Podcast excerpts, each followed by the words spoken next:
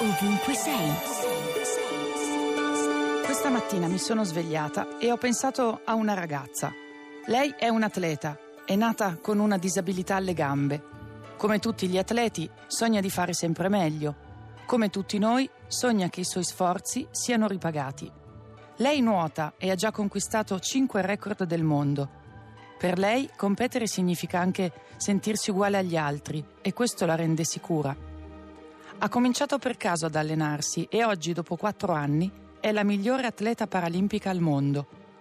Mentre leggevo la sua intervista pensavo che non puoi mai sapere cosa ne sarà della vita di qualcuno, anche se alla linea di partenza ti sembra di intuire qualcosa. Pensavo che ci sono vite eccezionali e altre più normali e mi chiedevo da cosa dipende. Poi ho letto il passaggio in cui la ragazza racconta che da due anni ha difficoltà anche agli arti superiori e che i medici non sanno dare molte spiegazioni.